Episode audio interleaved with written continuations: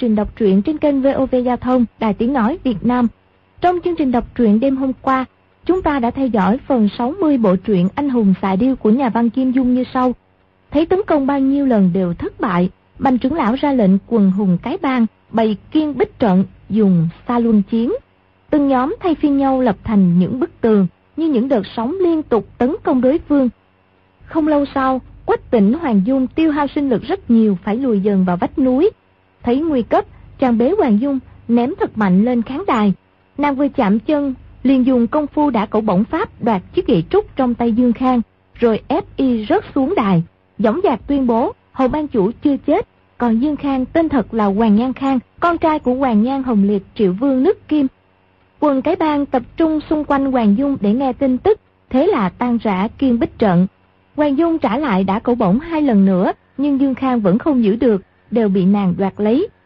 Lương trưởng lão cầm đao nhảy vào, Hoàng Dung tay không mà vẫn đối phó được, và cầm nã thủ đánh rớt đao của y. Giảng trưởng lão là người có võ công cao nhất trong bang, tay cầm thiết trượng bước ra xin lãnh giáo. Hoàng Dung dùng chính võ công bản bang và khẩu quyết chữ trói trong đạ cậu bổng pháp tấn công liên hồi, buộc y chạy vòng quanh khán đài cho tới khi mồ hôi đầm đìa. Y xin đầu hàng quỳ xuống bái lạy ban chủ. Ban trưởng lão cũng bước ra bái lạy ban chủ, đồng thời dùng nhiếp tâm pháp nhìn vào mắt Hoàng Dung, khuyên nàng hãy nghỉ ngơi. Thấy không hay, Quách Tịnh hướng dẫn Hoàng Dung thực hành di hồn đại pháp trong kinh thư cửu âm chân kinh. Nàng thấy trong người dễ chịu, liền cười mấy cái.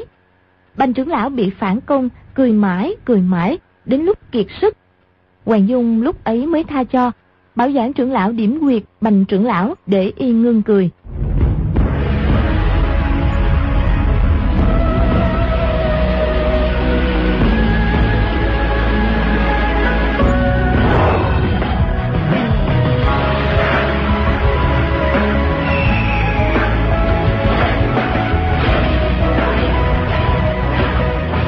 Hoàng Dung cười nói, bây giờ đúng là ta muốn nghỉ ngơi đây. Ủa, Dương Khang đâu? Quách tịnh nói. Chạy rồi. Hoàng Dung nhảy bật lên quát. Sao lại để y chạy chứ?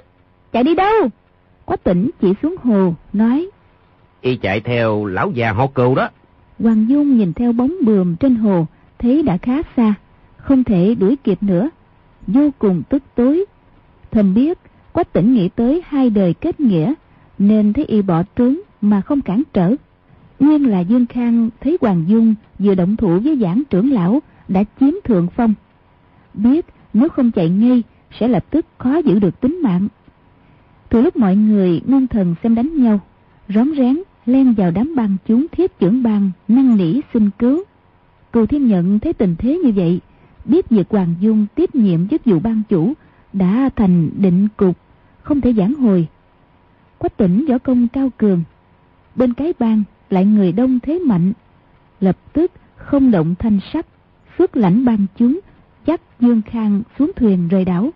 Đệ tử cái bang tuy có nhiều người nhìn thấy, nhưng hai người giảng hoàng đang đánh nhau kịch liệt, không có ai chủ trì đại cuộc.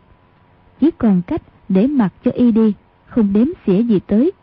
Hoàng Dung cầm túc bổng ở tay, cao giọng nói, hiện tại Hồng ban chủ chưa về, do ta tạm thời xử lý công việc ban chủ. Hai vị trưởng lão giảng lương xuất lãnh đệ tử 8 túi qua đông đón tiếp Hồng ban chủ. Lỗ trưởng lão cứ ở lại đây dưỡng thương. Quần cái bật tiếng quan hô như sấm. Hoàng Dung lại nói, ban trưởng lão tâm thuật bất chính, các ngươi nói nên xử trị y như thế nào? Giảng trưởng lão khom lưng nói, Bành huynh đệ tội lớn, vốn phải trừng phạt thật nặng, nhưng xin ban chủ nghĩ lại năm xưa, y từng lập được công lớn cho bang ta, miễn cho tội chết. Hoàng Dung cười nói, ta đã sớm nghĩ ngươi sẽ nài nỉ cho y. Mới rồi y cười cũng đã đủ rồi. Vậy thì cách chức trưởng lão của y, cho y làm đệ tử tám tuổi thôi. Giảng lỗ, bành lương, bốn trưởng lão nhất tề cảm tạ. Hoàng Dung lại nói, các huynh đệ khó được dịp gặp gỡ, nhất định có rất nhiều chuyện muốn nói đây. Các người chôn cất hai vị Lê Sinh, Dư Triệu Hưng cho tử tế. Ta thấy lỗ trưởng lão là người rất tốt. Tất cả đại sự phải nghe y phân phó. Hai trưởng lão giảng lương phải tận tâm mà giúp đỡ. Ta còn phải đi. Chúng ta sẽ gặp nhau ở phủ Lâm An. Rồi nắm tay quách tỉnh xuống núi đi luôn. Quần cái đưa tới chân núi. chờ khi chiếc thuyền chở nàng đã khuất hẳn sau lớp sương mù mới quay lên quân sơn bàn bạc kế sách của bang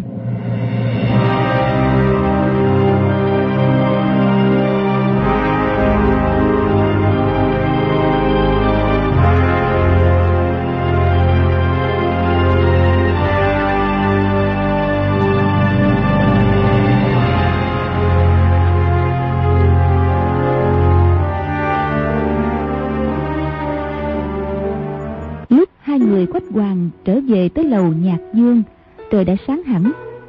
Con, tiểu hồng mã và đôi bạch điêu đều đã chờ cạnh lầu. Hoàng dung ngẩng đầu nhìn ra xa, chỉ thấy một dần mặt trời đỏ vừa nhô lên chỗ sóng nước liền với chân trời trên hồ động đình. Màu trời sắc nước vô cùng tráng lệ, cười nói, tỉnh ca ca, phạm văn chính công làm gian nói rất hay. Ngậm núi xa, nuốt sông lớn, mênh mông cuồn cuộn bát ngát không bờ sớm quang tối rợp, khí tượng muôn ngàn. Cảnh sắc như thế, há không đáng thưởng thức sao? Chúng ta lên uống mấy chén đi. Quách tỉnh khen hay. Hai người lên lầu, nhìn tới chỗ hôm qua cùng ngồi uống rượu, nhớ lại những nguy hiểm trùng trùng trong đêm. Bất giác, nhìn nhau cười một tiếng. Nhạc dương không có rượu ngon, nhưng sông thủy hữu tình cũng đủ khoan khoái hai người đối ẩm uống vài chén. Hoàng dung chợt sị mặt có vẻ tức giận nói tỉnh ca ca người không có tốt. Quá tỉnh giật mình vội hỏi chuyện gì vậy? Người tự biết đi hỏi ta làm gì? Quá tỉnh gãi đầu nghĩ ngợi nhưng làm sao nghĩ ra được đành năn nỉ thôi mà dung nhi ngoan cô nói đi mà. Được ta hỏi ngươi đêm qua chúng ta bị trận pháp của cái bang ép đã thấy không còn giữ được tính mạng rồi. Tại sao ngươi ném ta ra ngoài vậy? Chẳng lẽ ngươi chết mà ta còn sống được sao? Chẳng lẽ đến hôm nay ngươi vẫn không biết lòng ta sao? Nói xong, chảy nước mắt. Từng giọt từng giọt, rơi vào chén rượu. Quách tỉnh thấy nàng tình sâu nghĩa nặng với mình như thế, vừa sợ, vừa thương. Đưa tay nắm chặt tay phải nàng, nhưng không biết nói thế nào là tốt. Hồi lâu mới nói là ta không tốt. Chúng ta nên chết chung một chỗ mới phải. Hoàng Dung khẽ thở dài một tiếng, đang định trả lời, chợt nghe dưới thang có tiếng bước chân. Có người thò đầu lên nhìn, hai người ngoảnh qua, vừa thấy mặt nhau, ba người đều giật nảy mình. Người bước lên chính là thiếp trưởng thủy thượng phiêu cừu thiên nhận. Quá tỉnh dội đứng dậy chắn trước mặt Hoàng Dung. Chỉ sợ lão già này lập tức ra sát thủ. Nào ngờ cừu thiên nhận chành môi cười một cái đưa tay xua xua rồi lập tức xoay người xuống lầu. Nụ cười vừa có vẻ giả trá vừa có vẻ hoảng sợ. Hoàng dung nói y sợ chúng ta. Người này quá thật kỳ lạ mà. Ta xuống theo xem sao. Cũng không chờ quách tỉnh trả lời đã sải chân chạy xuống thang lầu. Quách tỉnh kêu lên phải cẩn thận đó. vội móc một đỉnh bạc ném lên quầy chạy ra cửa lầu nhìn qua hai bên. Đã không thấy bóng cừu thiên nhận và hoàng dung đâu. Nhớ đêm qua thấy công phu của y lợi hại ra tay tàn độc. Chỉ sợ hoàng dung mắc phải độc thủ của y. Cất tiếng gọi lớn. Dung nhi dung nhi à cô ở đâu vậy? Hoàng dung nghe tiếng quát tỉnh gọi nhưng không trả lời. Nàng rón rén theo sau cừu thiên nhận định xem rút lại ra sao chỉ cần lên tiếng, tự nhiên sẽ bị y phát hiện. Lúc ấy, hai người một trước một sau đang đi bên cạnh một tòa nhà lớn. Hoàng dung núp sau góc tường phía bắc, chờ cừu thiên nhận đi xa mới rón rén theo sau. Cừu thiên nhận nghe tiếng có tỉnh gọi, đoán là hoàng dung theo sau, nên vừa quanh qua góc tường đã núp lại. Hai người rình nhau hồi lâu, lắng nghe không có động tĩnh gì đồng thời nhô đầu lên. Một người dung mạo như hoa sen tương gian, một người mặt mũi như vỏ quýt động đình. Hai bộ mặt chỉ cách nhau có nửa thước cả hai đồng thời biến sắc. Hai người đều kêu khẽ một tiếng quay người bỏ chạy. Hoàng dung tuy sợ chưởng lực của y lợi hại nhưng vẫn không cam tâm. Lúc chạy qua tường tòa nhà lại xoay chuyển ý nghĩ. Cựu thiên nhận tâm tư cũng như thế. Một già một trẻ đi quanh tòa nhà. Đột nhiên lại chạm mặt nhau. Lần này thì ở bên tường phía nam. Hoàng Dung nghĩ thầm. Nếu mà mình quay người bỏ chạy, nhất định y sẽ đập vô lưng mình một chưởng. Thiếp chưởng của lão tặc này lợi hại lắm. Chỉ sợ là không tránh kịp. Đành cười khẽ một tiếng, nói. Cừu lão gia tử, trời đất nhỏ thiệt ha, chúng ta lại gặp nhau rồi. Trong lòng lại thầm nghĩ kế thoát thân. Mình cứ cầm chân của y, chờ cho tỉnh ca ca tới, thì không sợ gì nữa rồi. Cựu thiên nhận cũng cười nói. Hôm trước chia tay ở Lâm An, không ngờ lại gặp nhau ở đây. Cô nương vẫn khỏe chứ. Hoàng Dung nghĩ thầm, rõ ràng mới gặp lão tạc ngươi ở quân sơn tối hôm qua mà. Hôm nay là mở miệng nói bậy à? Được, là do ngươi mở mắt mà nói chuyện trong mơ. Đã cẩu bổng pháp của mình lợi hại, cứ nhân lúc bất ngờ đánh cho y trở tay không kịp luôn. Đột nhiên cao giọng gọi lớn. Tỉnh ca ca, đánh vô lưng y đi. Cựu thiên nhận giật nảy mình quay lại. Trúc bổng của Hoàng Dung dung ra, dùng khẩu quyết chữ buộc quát tới y. Cựu thiên nhận quay lại không thấy ai, biết ngay là trúng kế. Vừa cảm thấy kình phong đánh tới, dội tung người nhảy lên.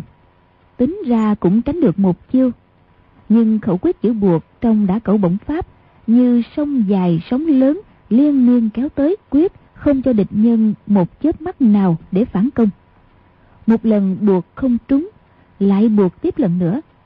Liên hoàng đánh ra. Tuy chỉ một chữ buộc, nhưng bên trong hàm chứa thiên biến dạng quá. Cừu thiên nhận càng nhảy càng mau. Chỉ thấy dưới đất có một làn ánh sáng xanh biếc, văng văng, bay lượn, buộc được bảy tám cái. Cừu thiên nhận nhảy lên hơi chậm, bị đánh trúng bắp chân trái một nhát. Chân phải lại bị móc một cái, ngã lăn ra đất. Y ngoác miệng kêu lớn. Khoan hãy động thủ, ta có cầu muốn nói. Hoàng Dung cười hề hề, thu bổng lại. Đợi y nhảy lên, chưa rơi tới đất, lại một khều một đánh. Cựu thiên nhận đứng không vững, ngã ngửa ra đất. Trong giây lát, Hoàng Dung liên tiếp buộc y năm lần. Lần thứ sáu ngã xong. Cựu thiên nhận biết đứng dậy cũng chỉ ngã thêm một cái nữa. Bèn nằm sấp xuống đất không động đậy. Hoàng Dung cười nói. Người giả chết hả? Cựu thiên nhận ứng tiếng đứng lên. Cực một tiếng, hai tay giật đứt dây lưng. Nắm lưng quần kêu lên. Người có đi không? Ta buông tay ra đó. Hoàng Dung sửng sốt. Không ngờ rằng y là ban chủ một đại bang trên giang hồ mà lại dùng thủ đoạn hạ lưu như thế. Chỉ sợ y buông tay thật. Cắn môi một cái, quay người bỏ đi. Chỉ nghe lão già kia hô hô cười rộ sau lưng. Có vẻ đắc ý phi thường. Kế, có tiếng chân vang lên. Hoàng Dung quay nhìn. Chỉ thấy y, hai tay nắm lưng quần, sải chân đuổi tới. Hoàng Dung vừa tức giận vừa buồn cười. Cho dù nàng trí kế đa đoan, nhưng nhất thời cũng không có cách nào hay. Chỉ đành co chân bỏ chạy. Hai người chạy được hơn 10 trượng. Cựu thiên nhận đang thấy có thể thừa cơ. Chợt thấy quách tỉnh từ sau tường nhô ra. Xông lên đứng chắn trước mặt Hoàng Dung. Tay phải để trước ngực. Tay trái từ từ tì lên hông. vẽ ra nửa vòng tròn, vòng trước ngực. Cựu thiên nhận kiến văn rộng rãi. Biết chỉ cần song chưởng của y vẽ xong hình tròn sẽ lập tức có chiêu thức lợi hại đánh ra. Lúc ấy y cười lớn lên ba tiếng rồi dừng lại nói. Ây chà, không rồng, tệ quá, tệ quá. Hoàng Dung nói. Tỉnh ca ca, đánh. Y nói cái gì mặc kệ. Quách tỉnh đêm trước trên ngọn quân sơn đã thấy công phu thiết trưởng của cừu thiên nhận. Quả thật mạnh mẽ, tàn độc, tinh diệu tuyệt luân. Không dưới chu bá thân. quan Dược Sư hay Âu Dương Phong.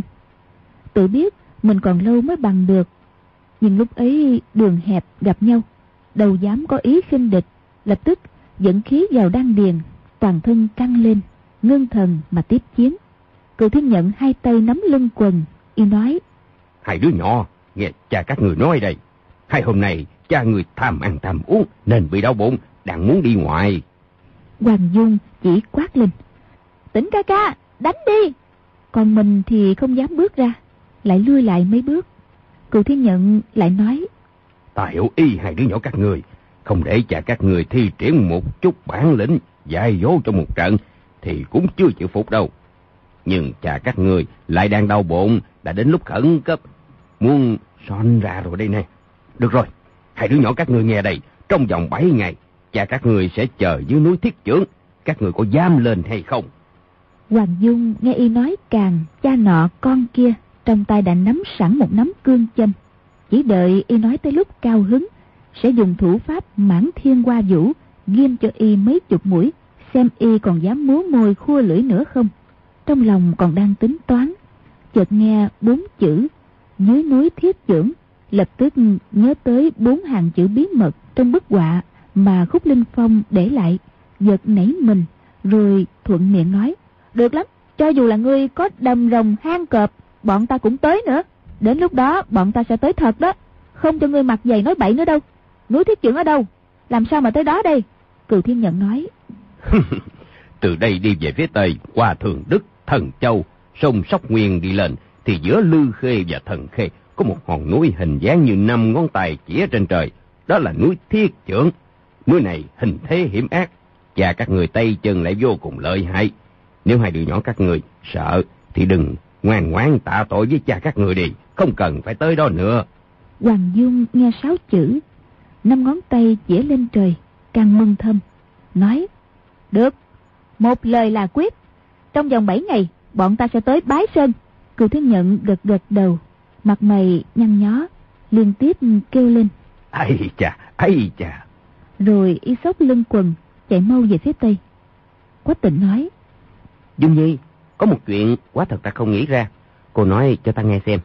Hoàng Dung nói. Chuyện gì? Quách tịnh nói.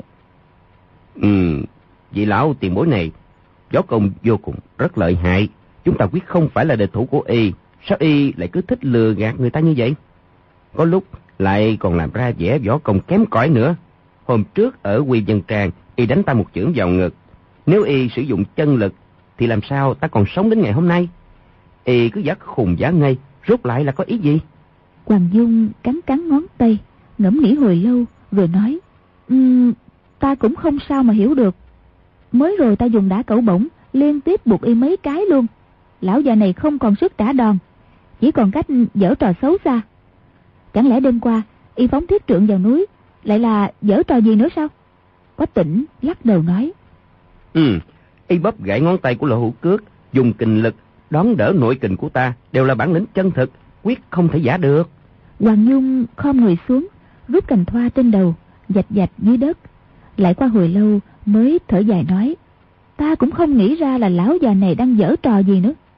Chúng ta tới núi thiết trưởng, thì rốt lại sẽ có manh mối rõ ràng. Quách tịnh nói, Tới núi thiết trưởng làm gì? Chuyện lớn ở đây đã xong rồi, chúng ta mau đi tìm sư phụ. Lão già xấu xa ấy chỉ thích lừa đảo, sao lại cho là thật chứ? Hoàng Dung nói, tỉnh ca ca nè, ta hỏi ngươi nha, bức tranh cha ta cho ngươi bị mưa làm hỏng, nó đã lộ ra những chữ gì nè? Quách tỉnh lắc lắc đầu, nói, Ừ, mấy chữ ấy, tàn khuyết, không trọn vẹn. Chẳng nhìn ra là chữ gì nữa đó. Hoàng Dung cười nói, vậy ngươi không nhớ hả? Quách tịnh biết rõ là mình nhớ không ra. Cho dù có nhớ ra một chút gì, thì cũng không thể rõ ràng bằng Hoàng Dung.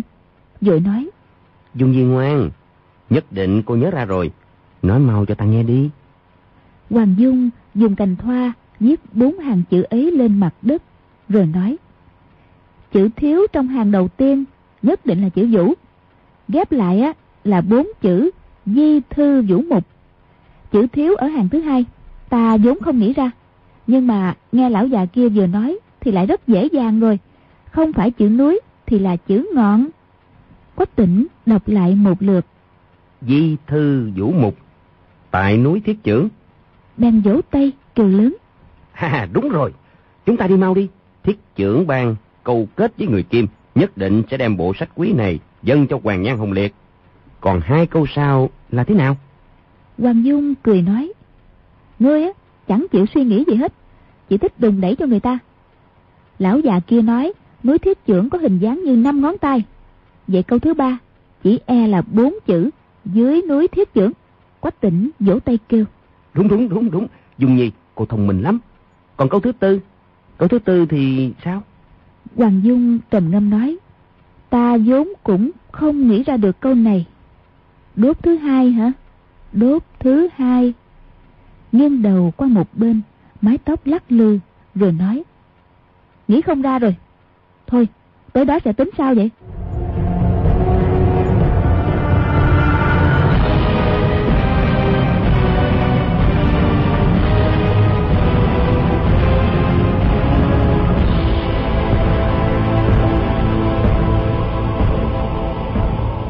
Hai người phóng ngựa thả điêu, đi thẳng về phía tây, qua Thường Đức tới đài nguyên xuống nguyên Lâm.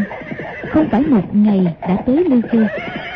Hỏi chỗ núi Thiết Trưởng, nhưng mọi người đều lắc đầu không biết. Hai người rất thất vọng, đành tìm một khách điếm, trọ lại. Buổi tối, Hoàng dung hỏi tới các danh thắng cổ tích ở trong vùng. Tiểu nhị thao thao bất tuyệt, nói rất nhiều, nhưng Thủy chung không nhắc tới ba chữ núi thiết trưởng. Hoàng Dung chẩu môi một cái, nói, một vùng rộng lớn như thế này cũng chỉ bình thường. Lư Khê rốt lại cũng chỉ là một cái xứ nhỏ thôi, có sông núi gì đẹp đâu. Tiểu nhị bị khích, không sao nhịn được, y nói. Lư Khê tuy là xứ nhỏ, nhưng cũng có phong cảnh núi hầu trảo, nơi khác làm sao mà có được. Hoàng Dung trong lòng rúng động, vội hỏi, núi hầu trảo ở đâu? Tiểu nhị không trả lời, nói Tha lỗi cho, không biết không biết. Rồi bước ra khỏi phòng, đi thẳng luôn. Hoàng Dung đuổi theo ra cửa, nắm lưng y kéo lại, lấy ra một đỉnh bạc ném xuống quầy, nói, Ngươi nói rõ đi, thì đỉnh bạc này là của ngươi đó. Tiểu nhị động tâm, đưa tay nhẹ nhẹ, nắng nắng đỉnh bạc, thèm thuồng, rồi nói, Cả cái đỉnh bạc lớn này à? Hoàng Dung cười khẽ, gật đầu. Tiểu nhị hạ giọng nói, Tiểu nhân à, nói thì nói, nhưng hai vị ngàn vạn lần không tới đó được. Trên núi Hầu Trảo có một bọn hung thần ác sát ở, bất kể ai vào cách núi nằm dặm, cũng đừng hòng giữ được cái mạng. Quách Hoàng, hai người nhìn nhau một cái, gật gật đầu. Hoàng Dung nói, núi Hầu Trảo có tất cả năm ngọn, giống như một bàn tay khỉ phải không? Tiểu nhị mừng rỡ nói, Phải rồi, té ra cô nương đã biết. Vậy thì không phải là tiểu nhân nói nha, à, nằm đỉnh núi ấy mới thật là kỳ quái. Quách tỉnh vội hỏi, Cái gì? Tiểu nhị nói, Nằm ngọn núi ấy xòe ra giống hệt nằm ngón tay. Ngón giữa cao nhất, hai bên theo thứ tự thấp dần xuống. Chuyện đó cũng chưa lạ, lạ nhất là mỗi ngọn núi lại chia làm ba đoạn, như ba đốt tay ở trên ngón tay vậy đó. Hoàng Dung nhảy dựng lên, kêu lớn, ở đốt thứ hai, đốt thứ hai đó. Quách tỉnh cả mừng, cũng nói, Đúng rồi, đúng rồi. tên tiểu nhị không biết họ nói cái gì, ngơ ngác nhìn hai người. Hoàng Dung hỏi kỹ đường lên núi, rồi cho y đỉnh bạc. Tiểu nhị mừng cuốn lên, chạy ra ngoài. Hoàng Dung đứng lên, nói, tỉnh ca ca, đi. Quách tịnh nói, Từ đây tới đó, bất quá chỉ hơn 60 dặm, trong chớp mắt con tiểu hồng mã sẽ tới. Sáng mai chúng ta hãy bái sơn cũng được. Hoàng Dung cười nói, bái sơn cái gì mà bái sơn? Đi ăn trộm sách nè. Quách tỉnh kêu lên, Phải rồi, ta ngốc thật, không nghĩ ra chuyện này. hai người không dám làm kinh động mọi người trong quán. Vượt cửa sổ ra ngoài, rón rén dắt ngựa ra. Theo đường tiểu nhị chỉ phi về phía đông nam. Đường núi gập ghềnh, hai bên cỏ cao quá hung, rất khó đi lại. Đi được hơn 40 dặm, xa xa đã nhìn thấy năm ngọn núi cao giọt vào trong mây. Con tiểu hồng mã thần tuấn vô sông, không bao lâu nó đã phi tới chân núi. Lúc ấy tới gần nhìn, chỉ thấy năm ngọn núi chót chót. Quả thực như năm ngón tay dựng đứng trên không. Ngọn ở giữa lại càng cao giọt lên. Quách tỉnh mừng rỡ nói, Đỉnh núi này và bức tranh kia quá thật không hề khác nhau. Cô xem trên núi chẳng phải toàn là cái tùng hay sao? Hoàng Dung cười nói, chỉ thiếu có viên tướng múa kiếm nữa à. Tỉnh ca ca, ngươi lên đó múa kiếm một lúc đi. Quách tỉnh cười nói, Ừ, chỉ tiếc, ta không phải là tướng quân. Hoàng Dung nói, muốn làm tướng quân, khó gì đâu. Sắp tới á, thành các tư hãng... Nói tới đó, liền im bặt, Quách tỉnh hiểu rõ nàng định nói gì, liền quay đầu đi, không dám nhìn nàng một cái. Hai người để con ngựa và đôi điêu lại dưới chân núi, vòng qua sau ngọn núi chính thấy bốn bề không có ai bèn thi triển khinh công giọt thẳng lên. Đi được vài dặm thì đường núi quanh co, khuất khúc, chết về phía tây. Hai người theo đường thẳng lên. Con đường này rẽ trái ngoặt phải, xoay tròn theo hình trôn ốc, vô cùng kỳ quái. Khoảng sau một bữa cơm, đã thấy trước mặt toàn cây tùng dày đặc. Hai người dừng lại, bàn lên thẳng đỉnh núi hay là vào rừng xem xét tình hình vừa nói được mấy câu, chợt thấy trong khu rừng trước mặt, thấp thoáng có ánh đèn lửa. Hai người lấy tay ra hiệu, nhẹ chân, rón rén, chạy tới gần chỗ ấy. Vừa đi mấy bước, đột nhiên ao một tiếng, sau gốc cây lớn cạnh đường có hai hán tử áo đen nhảy ra, đều cầm binh khí, không nói tiếng nào mà sớm ra chặn đường. Hoàng dung nghĩ thầm, nếu giao thủ, làm kinh động nhiều người thì không dễ mà ăn trộm được sách rồi chợt động linh cơ, bèn rút chiếc thiết trưởng của cừu thiên nhận trong bọc ra, lồng vào tay, bước lên trước, cũng không nói tiếng nào. Hai hắn tử nhìn thấy thiết trưởng trên mặt đều hiện ra vẻ kinh dị, khom lưng, làm lễ, rồi tránh ra bên đường. Hoàng dung ra tay như chớp ngọn bút bổng, đột nhiên giọt ra, khẽ rung hai cái, đã điểm trúng nguyệt đạo của hai người kế nắm chân họ, lôi vào bãi cỏ rậm rồi chạy thẳng về phía có ánh đèn. Gần tới nơi, thấy đó là một tòa thạch thất năm gian. Đèn lửa là hai bên đông tây soi tới. Hai người núp ngoài phòng phía tây. Chỉ thấy trong phòng có một cái lò lớn đặt đầy than đỏ. Nấu một cái chảo gì đó bốc khói nghi ngút. Cạnh chảo có hai tiểu đồng áo đen. Một người dùng kình kéo ống bể, người kia dùng thiết sản đảo vật trong chảo. Tiếng nghe xèo xèo. Vật trong chảo giống như là mạt sắt. Một ông già nhắm mắt, ngồi xếp bằng trước lò. Quay mặt vào làn hơi nóng nghi ngút từ chảo bốc lên. Ông thông thả hít thở. Ông già ấy mặc áo ngắn, vải vàng. Chính là cừu thiên nhận. Chỉ thấy y hít thở một lúc. Trên đầu có một làn khí nóng nghi ngút xông lên kế giơ cao hai tay. Trên mười ngón tay cũng có khí nóng lẫn vởn bốc ra. Rồi y chợt đứng phát dậy, hai tay ấn mạnh vào chảo. Đứa tiểu đồng đang kéo ống bể, vốn đã mồ hôi toát ra đầy mặt. Lúc ấy, càng ra sức kéo mạnh. Cừu thiên nhận chịu nóng ngâm hai tay trong mớ mạt sắt rang nóng hồi lâu, mới rút ra. Xoay tay một cái, đánh vào một cái túi nhỏ treo trên không phát trưởng ấy đánh ra kêu thành tiếng gian dội. Nhưng cái túi giải vẫn im lìm không hề lay động. Quách tỉnh ngấm ngầm quán sợ nghĩ thầm. Xem cái túi giải này bất quá chỉ chứa được một thân mạt sắt lại dùng dây nhỏ treo lên không mà y lại đánh một chưởng vẫn không lay động. Người này võ công thâm hậu quá thật không phải là tầm thường. Hoàng dung thì lại cho rằng y đang làm ra vẻ là dở trò ma lừa người nếu không có việc ăn trộm sách quan trọng hơn, thì đã lên tiếng chọc ghẹo. Hai người thấy y, song trưởng, đánh cái bao giải một lúc lại nhúng tay vào chảo mạt sắt một lúc rồi đánh một lúc chứ không làm gì khác nữa. Hoàng dung muốn nhìn xem rốt lại tại sao trên thiết dưỡng của cừu thiên nhận lại có hơi nóng bốc lên. Nhưng nhìn suốt nửa ngày, vẫn không biết yếu quyết cổ quái của y ở đâu. Nghĩ thầm, nếu nhị sư phụ tới đây nhất định, ra tay một cái là có thể lấy được đồ chơi của lão già lừa đảo này. Chứ mình thì cam bái hạ phong rồi. Lúc ấy rón rén, tới dưới cửa sổ dãy phòng phía đông, thò đầu vào xem. Lại vừa nhìn thấy đã giật nảy mình. Nguyên là trong phòng có một nam một nữ, chính là dương khang và một niệm từ. Quách tỉnh và hoàng dung đều vô cùng kinh ngạc. Tại sao một tỷ tỷ lại cũng ở đây? Chỉ nghe dương khang qua ngôn xảo ngữ muốn lừa nàng thành thân cho sớm. Một niệm từ cứ nhất định đòi y giết hoàng nhan hồng liệt trước trả thù cho cha mẹ xong mới có thể nói chuyện kết hôn. Dương khang nói hảo mùi tử tại sao cô lại không biết đại thể như thế? Một niệm từ ngạc nhiên nói ta không biết đại thể gì. Cũng vậy nghĩ gã hoàng nhan hồng liệt kia đề phòng rất cẩn mật với sức một mình ta há lại có thể dễ dàng hạ thủ sao cô làm vợ ta rồi, ta giả mang cô tới bái kiến bố chồng. Lúc ấy hai người liên thủ, tự nhiên là đại công cáo thành. Một niệm từ thấy y nói có lý, cúi đầu ngẫm nghĩ. Dưới ánh đèn, hai má đỏ bừng.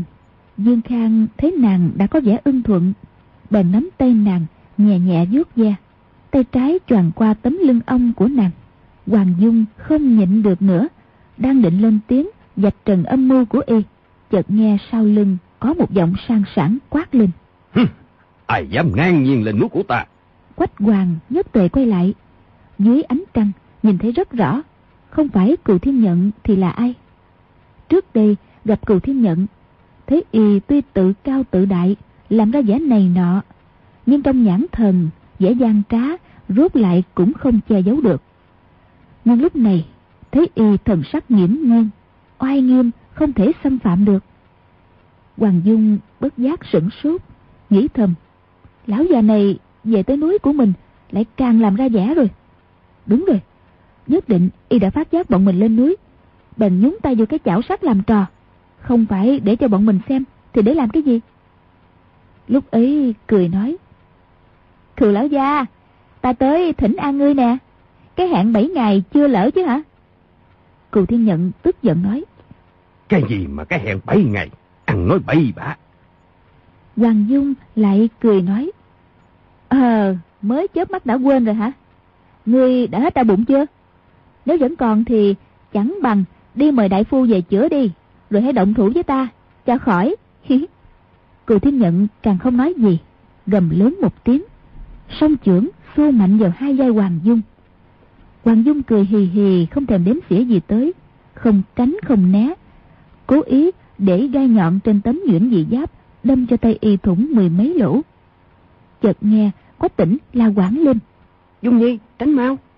Bên tai nghe tiếng kình phong rít lên. Biết quách tỉnh ra tay đánh tới địch nhân. Chỉ thấy trên đầu vai có một luồng lực đạo rất mạnh đập trúng. Đang định tránh né thì đã không kịp. Thân không tự chủ được ngã bật ra phía sau. Người chưa chạm đất đã tắt thở luôn. Cựu thiên nhận chưởng tâm vừa chạm gai nhọn trên tấm nhuyễn dị giáp của nàng, cũng bị thù thương không nhẹ. Hai tay đầm đìa máu tươi. Trong lòng vừa sợ vừa giận. Nhìn thấy chưởng quách tỉnh đánh tới, vội vàng rút chưởng đỡ gạt. Chưởng lực hai người chạm nhau, bình bình hai tiếng, đều cùng lùi lại ba bước. Chỉ có điều, cựu thiên nhận bước chân vững vàng, còn quách tỉnh thì loạn choạng hai cái tay trưởng vừa chạm nhau. Đối phương có thể nói, ai cao, ai thấp. Đêm qua mượn thân hình đệ tử cái bang để tỉ thí kình lực ở quân sơn. Hai người dường như ngang tài nhau. Nhưng đó là do quách tỉnh dùng sáu kình của trận thiên can bắt đẩu lúc này lại thẳng thắn đối chưởng với y, rõ ràng còn thua một bậc. Quách tỉnh lo lắng cho hoàng dung, đâu dám ham đánh. Vội cúi xuống bế nàng lên Lập tức, nghe tiếng gió rít lên sau lưng, Địch nhân lại đã đánh tới. Quách tỉnh tay trái ôm chặt Hoàng Dung, Cũng không quay lại. Tay trái ra chiều Thần long bãi dĩ, Dung ngược trở lại. Đây là tuyệt chiêu cứu mạng Trong hàng long thập bát trưởng. Y lúc gấp rút đánh ra, Oai lực càng tăng thêm mấy phần. Cựu thiên nhận và Y Chưởng lực chạm nhau, Bất giác, Thân hình cũng hơi loạn choạng. Lại cảm thấy những lỗ thủng trên bàn tay đau buốt lên. Chỉ sợ gai nhọn trên người hoàng dung có tẩm chất độc, vội dơ chưởng ra dưới ánh trăng, nhìn. Thấy máu đỏ tươi, mới hơi yên tâm. Quách tỉnh nhân lúc y đang ngần ngừ, ôm hoàng dung lên, sải chân lao mau lên đỉnh núi. Chỉ chạy được vài mươi bước, lại nghe sau lưng có tiếng quát tháo ầm ầm nổi lên. Quay đầu nhìn xuống, chỉ thấy vô số hán tử áo đen cầm đuốc quát lớn đuổi tới. Quách tỉnh phía sau không có đường lui chỉ còn cách trèo lên đỉnh núi.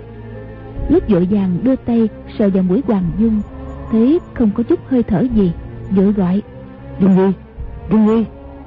Nhưng thủy chung vẫn không nghe trả lời. Chính trong lúc chần chừ ấy cựu thiên nhận và mấy mươi cao thủ trong bang đã đuổi tới gần. Quách tỉnh nghĩ thầm nếu bằng vào một mình mình thì phá dòng dây xuống núi vốn cũng không khó. Chỉ là dung nhi đang bị trọng thương, thì khó có thể mạo hiểm như vậy. Lúc ấy, càng gia tăng cước bộ, Lại không theo đường nhỏ trên núi, Mà cứ thẳng một mạch leo lên. Y luyện khinh công lên xuống dốc núi dựng đứng Ở sa mạc. Đường thẳng lại là đường gần nhất, Nên không bao lâu Đã cách xa đám người đuổi theo. Y bước chân không dừng Mặt kề vào mặt Hoàng Dung, Thế vẫn còn ấm. Cũng hơi yên tâm. Gọi thêm mấy tiếng, Hoàng Dung vẫn không trả lời. Ngẩng đầu, thấy còn cách đỉnh núi không xa. Nghĩ thầm, đỉnh núi này chu vi không rộng. Bây giờ bốn phía, ắt đã bị địch nhân dây chặt. Cứ tìm một chỗ nghỉ chân, cứ hoàng dung tỉnh lại sẽ tính sao nhìn quanh một lượt, thấy bên trái có một chỗ đen ngòm, vuông khoảng hai trượng, như một cửa động. Lập tức đề khí chạy tới. Gần tới nơi, quả nhiên là một sơn động. Cửa động làm bằng ngọc thạch, xây dựng rất đẹp đẽ, chỉnh tề. Quách tỉnh cũng bất kể trong động có mai phục nguy hiểm gì hay không, cứ xông thẳng vào, nhẹ nhàng đặt hoàng dung xuống đất. Tay trái đè lên nguyệt linh đài sau lưng nàng, dẫn khí giúp nàng hô hấp. Ban chúng thiết trưởng ban ở sườn núi càng lúc càng đông quát tháo ầm ĩ lên. Quách tỉnh cứ lờ đi như không nghe. Lúc ấy cho dù có muôn ngàn người ngựa xông tới trước mặt, cũng phải cứu cho được hoàng dung trước, rồi mới tính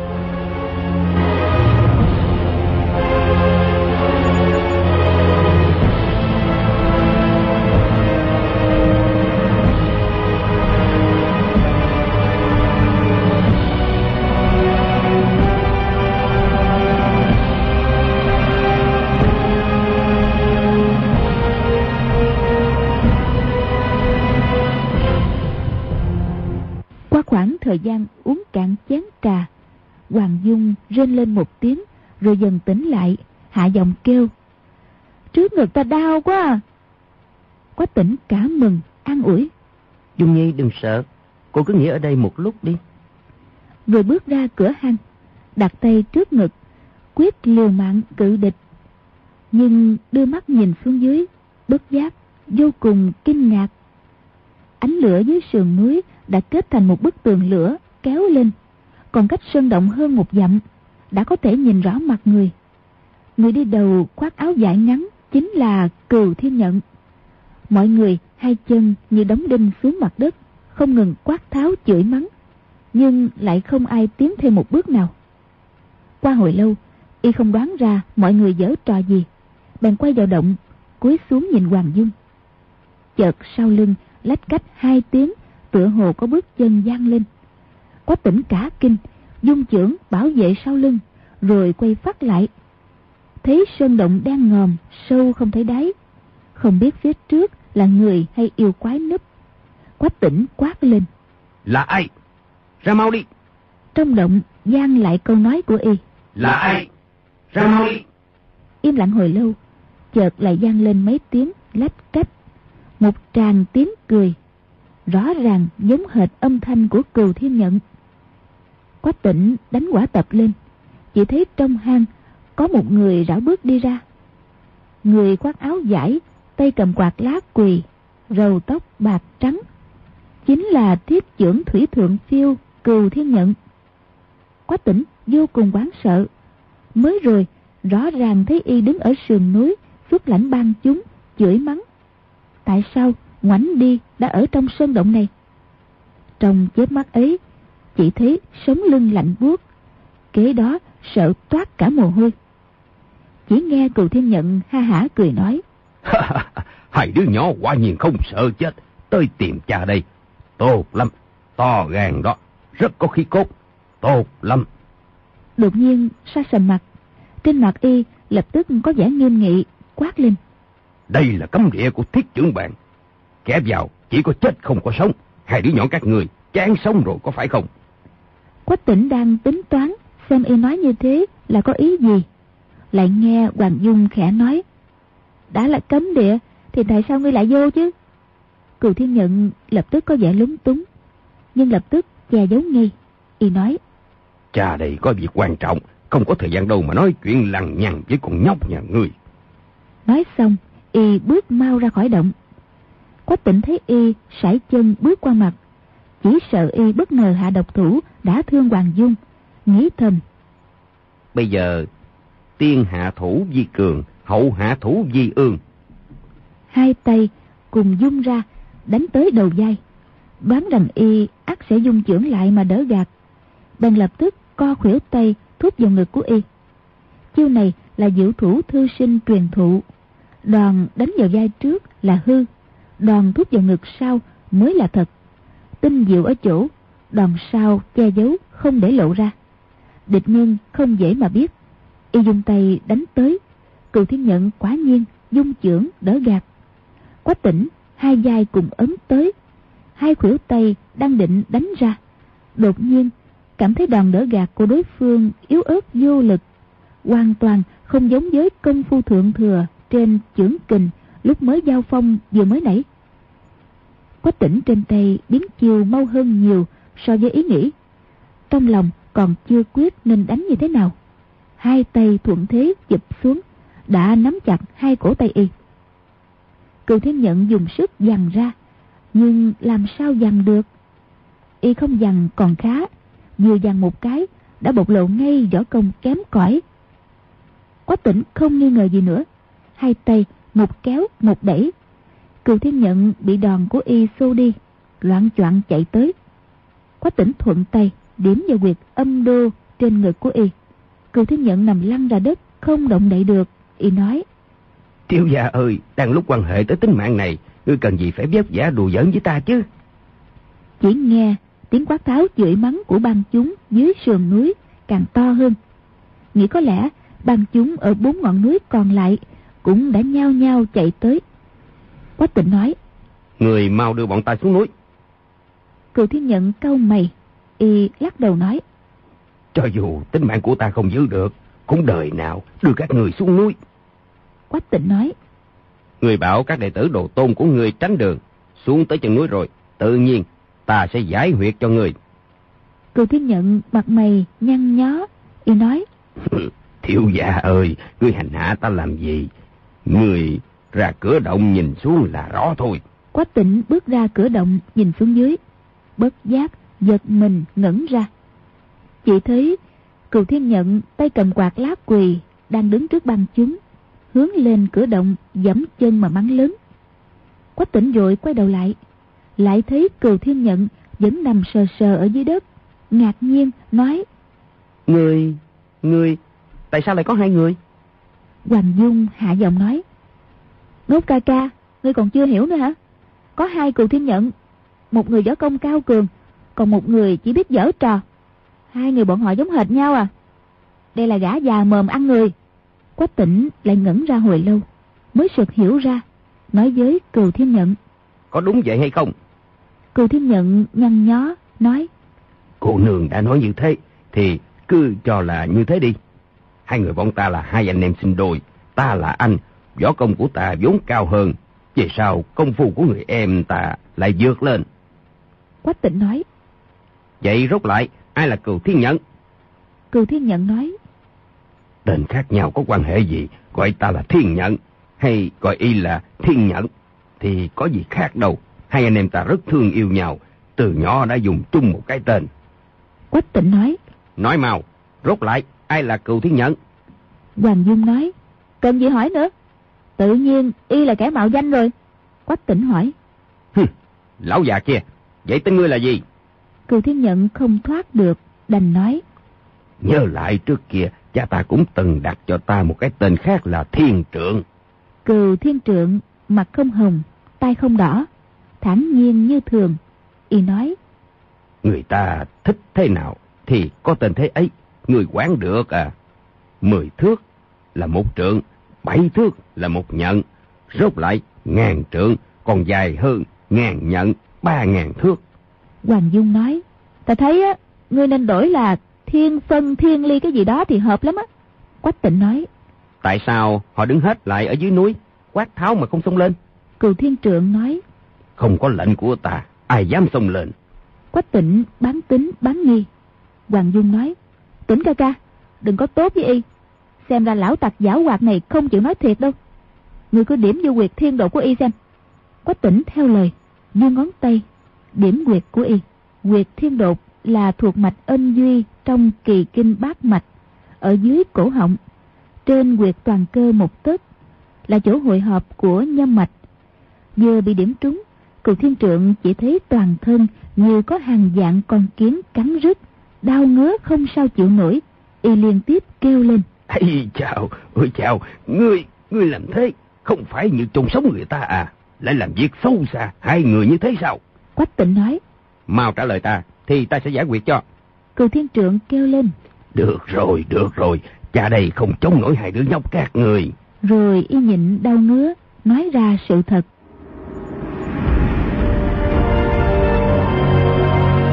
Nguyên, cựu thiên trượng và cựu thiên nhận là anh em sinh đôi. Hai người lúc nhỏ tính tình dung mạo hoàn toàn không có gì khác nhau. Đến năm 13 tuổi, Cầu thiên nhận vô tình cứu được ban chủ thiết trưởng ban thượng quan kiếm nam. Thượng quan ban chủ nhớ ơn, muốn báo đáp, dốc hết võ công của mình ra dạy cho y. Cầu thiên nhận đến năm 24 tuổi thì công phu dần dần có triển vọng hơn sư phụ. Năm sau, thượng quan ban chủ qua đời. Lúc lâm chung, giao quyền ban chủ thiết trưởng ban lại cho y. Thượng quan ban chủ giữ lòng trung nghĩa, có chí khôi phục Giang Sơn. Cựu Thiên Nhận lại một lòng một dạ rèn luyện võ công. Võ công càng luyện càng cao. Cái tên thiết trưởng Thủy Thượng Phiêu lừng lẫy trên giang hồ. Năm xưa luận kiếm ở Hoa Sơn, bọn Dương Trùng Dương từng mời y tham dự. Cựu Thiên Nhận vì thiết trưởng thần công chưa thành tựu hoàn toàn. Tự biết không phải là địch thủ của Dương Trùng Dương, cho nên đã từ chối không dự. Hơn 10 năm nay, ẩn cư trên núi Thiết Chưởng, đóng cửa khổ luyện. Có ý chờ đến dịp luận kiếm ở Hoa Sơn lần thứ hai, sẽ đoạt danh hiệu thiên hạ đệ nhất võ công. Lúc ấy hai anh em tính tình đã hoàn toàn khác nhau. Một người võ nghệ ngày càng tăng tiến, một người thì thẹn không bằng. Càng ngày càng thích dở trò biệt người. Một người ẩn cư trong núi sâu, một người thừa cơ mạo nhận tên anh em ra ngoài khoe khoang. Người Quách Tỉnh và Hoàng Dung gặp ở Quy Dân Trang và Phủ Lâm An là Cừu Thiên Trượng. Còn ở Quân Sơn, núi Thiết dưỡng là gặp Cừu Thiên Nhận. Chỉ vì hai người diện mạo y phục giống hệt nhau, Hoàng Dung không phân biệt được nên bị thiết dưỡng của Cừu Thiên Nhận đã thương. Ngọn trung chỉ núi thiết dưỡng này là nơi chôn cất ban chủ các đời của thiết dưỡng bang. Lúc ban chủ lâm chung tự lên núi này chờ chết. Trong bang có một băng quy cực kỳ nghiêm khắc là bất kể ai bước vào khu vực đốt thứ hai của ngọn trung chỉ thì quyết không được sống mà xuống núi. Nếu ban chủ chết ở ngoài, phải do một đệ tử trong bang mang xác lên núi, nhưng sau đó phải tự tử chết theo. Đệ tử trong bang đều coi đó là việc cực kỳ vinh dự. Quách tỉnh cổng Hoàng Dung, quán sợ không chọn đường, chạy lầm vào thánh địa của thiết trưởng bang. Cho nên bang chúng chỉ đành phẫn nộ, hò hét, chứ không dám phạm điều cấm. Đuổi theo tới cùng. Ngay cả ban chủ cừu thiên nhận cũng bỏ phí một tên võ công. Cũng chỉ có cách cao giọng chửi mắng ở ngoài mà thôi. Vậy tại sao cừu thiên trượng lại dám vào trong thạch thất? Nguyên là mỗi đời ban chủ thiết trưởng bang lúc lâm chung, ắt mang theo những bảo đao bảo kiếm, cổ vật trân ngoạn mà họ thích lên núi. Hết đời này đến đời khác, bảo vật trong thạch thất tự nhiên là có không ít. Cựu thiên trượng mấy tháng nay liên tiếp chịu nhục, tự nghĩ võ nghệ của mình không bằng người. Nếu có được mấy thanh lợi đao chém sắc như bùng, thì lúc lâm địch giao phong, chắc chắn oai lực sẽ tăng lên. Nghĩ quách hoàng trong vài ngày mới tìm lên núi, lúc gặp nhau làm sao đối địch. Lúc ấy y lường mình mạo hiểm, lén vào thạch thất ăn trộm bảo vật. Đoán rằng trong thiết trưởng bang không ai dám tiến vào cấm địa trên đốt thứ hai ngọn trung chỉ. Quyết không đến nỗi bị phát hiện ra. Nào ngờ vừa khéo lại chạm phải hai người quách hoàng ở đây.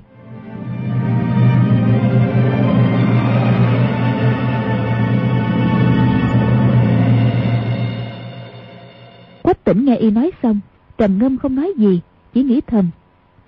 Chỗ này đã là cấm địa, thì chắc địch nhân không dám sấn vào gần. Nhưng núi này cao chạm mây, bốn phía không có đường nào chạy xuống.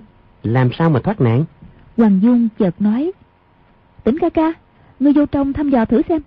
Quách tỉnh nói. Ta xem thương thế cô trước đã. Rồi đánh quả tập, đốt một nhánh cây khô, cởi tấm nhuyễn dị giáp trên vai nàng ra. Chỉ thấy trên làn da trắng muốt, in rõ dấu một bàn tay năm ngón, đen xì. Bị thương quá thật không nhẹ.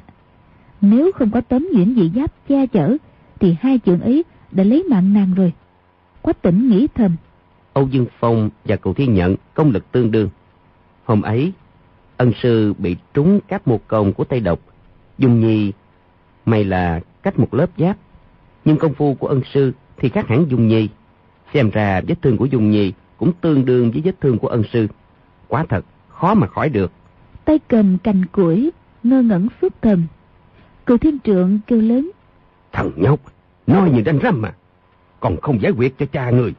Vừa đau vừa ngứa như thế này, ai mà chịu nổi. Người cứ tự điểm quyệt ngươi mà xem. Quách tỉnh nghĩ tới thương thế của Hoàng Dung, cũng chưa nghe thấy. Hoàng Dung cười khẽ một tiếng, nói. Ngốc ca ca, ngươi sợ gì? Cứ giải quyết cho lão già đi. Quách tỉnh lúc ấy mới giật mình, bước qua giải quyết cho y. Cựu thiên trượng lập tức không bị đau ngứa nữa. Nhưng quyệt âm đô vẫn bị phong bế. Nằm dưới đất, chỉ có cách cắn râu trợn mắt thở phì phì. Quách tỉnh tìm một nhánh tùng dài khoảng hai thước, đốt lên cầm trong tay, rồi nói. Dung Nhi, ta vào trong xem thử. Cô buộc mình ở đây có sợ không? Hoàng Dung người lúc nóng lúc lạnh, quá thật đau không chịu nổi. Chỉ sợ Quách tỉnh lo lắng, cười gượng nói. Có lão già này ở đây làm bạn rồi, ta không sợ, ngươi đi đi. Quách tỉnh nhấc cao thanh củi, từng bước từng bước tiến vào trong. Qua hai khúc quanh, trước mặt đột nhiên hiện ra một quyệt động rất lớn. Động đá này là tự nhiên sinh ra, to gấp 10 lần nhà cửa đài tạ do người ta xây dựng. Đưa mắt nhìn ra, trong động có hơn 10 bộ xương, hoặc ngồi hoặc nằm, dáng vẻ đều không giống nhau. Có bộ thì rã ra trên đất, có bộ còn nguyên hình thù, cũng có nhiều bộ đã mục nát. Bên cạnh mỗi bộ xương đều có vỏ khí, ám khí, vật dùng, trân bảo. Quách tỉnh ngẩn ra nhìn hồi lâu, rồi nghĩ thầm. Mười mấy vị ban chủ này, trước kia đều là anh hùng một đời, hôm nay đều trở thành một bộ xương khô. Rốt lại mọi người đều có bạn, cũng không đến nỗi tịch mịch. Đúng, cách này rất hay, còn hơn là một mình lẻ loi nằm trong mộ dưới đất. Y nhìn thấy các bảo vật bảo kiếm, đều như không nhìn thấy, chỉ lo cho Hoàng Dung.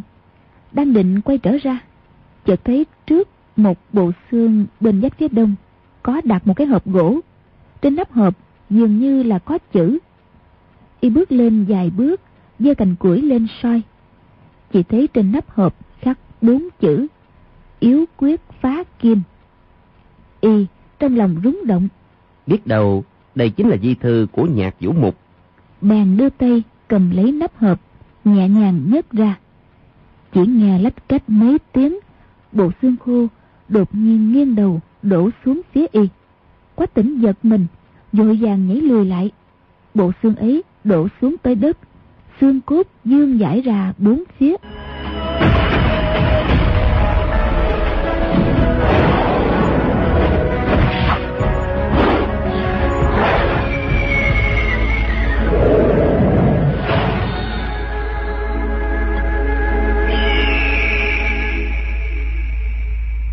Các bạn thân mến, chúng ta vừa theo dõi phần 61 bộ truyện Anh hùng xạ điêu của nhà văn Kim Dung.